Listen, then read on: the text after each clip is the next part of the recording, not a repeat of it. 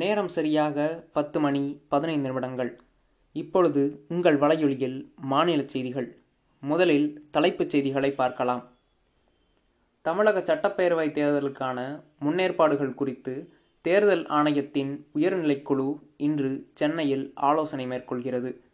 Jerusalem புனித பயணத்திற்கான உதவித்தொகை முப்பத்தி ஏழாயிரம் ரூபாயாக உயர்த்தப்படுவதாக முதலமைச்சர் திரு. எடப்பாடி பழனிசாமி அறிவித்துள்ளார். வேளாண் சட்டங்கள் தொடர்பாக அடுத்த சுற்று பேச்சுவார்த்தை நடத்த வருமாறு விவசாயிகளுக்கு மத்திய அரசு அழைப்பு விடுத்துள்ளது. வானில் அரிய நிகழ்வான சனியும் வியாழனும் ஒரே புள்ளியில் ஒளிரும் நிகழ்வு இன்று மாலை ஏற்படுகிறது. உலகக்கோப்பை குத்துச்சண்டை போட்டியில் இந்தியா மூன்று தங்கம் இரண்டு வெள்ளி நான்கு வெண்கலப் பதக்கங்களை வென்றுள்ளது. இப்பொழுது விரிவான செய்திகளை பார்க்கலாம். வேளாண் சட்டங்கள் தொடர்பாக அடுத்த கட்ட பேச்சுவார்த்தைக்கு வருமாறு விவசாயிகளுக்கு மத்திய அரசு அழைப்பு விடுத்துள்ளது. இது தொடர்பாக வேளாண் துறையின் இணைச் செயலர் திரு. விவேக் அகர்வால் விவசாயிகளுக்கு கடிதம் எழுதியுள்ளார். பேச்சுவார்த்தைக்குரிய தேதியை பரிந்துரைக்குமாறும் அவர் அக்கடிதத்தில் கேட்டுக்கொண்டுள்ளார் வேளாண் சட்டங்களுக்கு எதிராக தில்லியில் விவசாயிகள் மேற்கொண்டு வரும் போராட்டத்திற்கு தீர்வு காணும் நோக்கில் மத்திய அரசு இந்த நடவடிக்கையை மேற்கொண்டுள்ளது.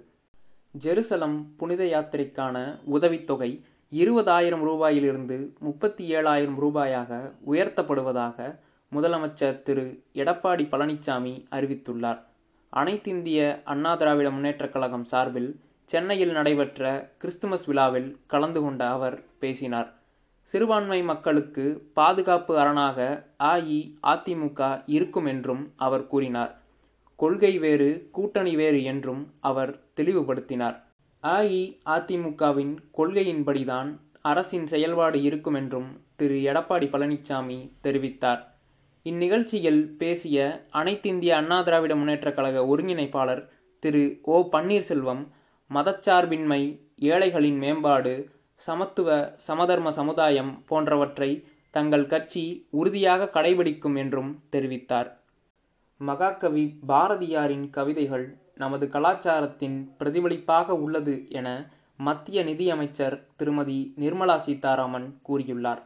சென்னையில் உள்ள வானவில் பண்பாட்டு மையம் சார்பில் பாரதியாரின் பிறந்த தினத்தை ஒட்டி நடத்தப்பட்ட சர்வதேச பாரதி திருவிழாவின் நிறைவு நாள் நிகழ்ச்சியில் காணொலி காட்சி வாயிலாக நேற்று அவர் உரையாற்றினார். பிரதமர் திரு நரேந்திர மோடியின் மனதில் பாரதியாரின் கவிதைகள் ஆழமாக பதிந்துள்ளதாகவும் அவர் தெரிவித்தார். இதன் காரணமாகத்தான் பல்வேறு தருணங்களில் பிரதமர் பாரதியின் கவிதைகளை எடுத்துரைத்ததாகவும் அவர் கூறினார். அனைத்து தரப்பு மக்கள் குறித்தும் அவர்களின் குணங்கள் குறித்தும் பாரதி தன் பாடல்களில் எழுதியுள்ளதாகவும் அவற்றை இப்போது படித்தாலும் புதிதாக இருக்கிறது என்றும் திருமதி நிர்மலா சீதாராமன் தெரிவித்துள்ளார். இருவரி செய்திகள். சர்வதேச சந்தையில் கச்சா எண்ணெயின் விலை பீப்பாய்க்கு ஐம்பத்தி ஒன்று டாலராக உள்ளது. ஆப்கானிஸ்தானில் நேற்று நேரிட்ட கார் குண்டுவெடிப்பு சம்பவத்தில் எட்டு பேர் உயிரிழந்தனர் பதினைந்து பேர் காயமடைந்தனர். நேபாளத்தில் நாடாளுமன்றம் கலைக்கப்பட்டுள்ளது. பொதுத்தேர்தல் இரண்டு கட்டங்களாக அடுத்த ஆண்டு ஏப்ரல் மற்றும் மே மாதம் நடைபெறும் என்று அறிவிக்கப்பட்டுள்ளது. அதிநவீன போர் விமானங்களை கொள்முதல் செய்யுள்ளதாக பங்களாதேஷ் அறிவித்துள்ளது.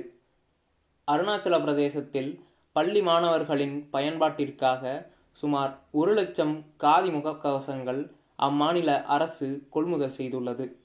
மும்பை மாநகராட்சிக்கு உட்பட்ட பகுதிகளில் இரவு நேர ஊரடங்கு அமல்படுத்துவது குறித்து அடுத்த சில தினங்களில் முடிவெடுக்கப்படும் என்று அம்மாநில அரசு அறிவித்துள்ளது. இத்துடன் உங்கள் வலையொலியில் செய்தித்துளிகள் நிறைவடைந்தன. நன்றி வணக்கம்.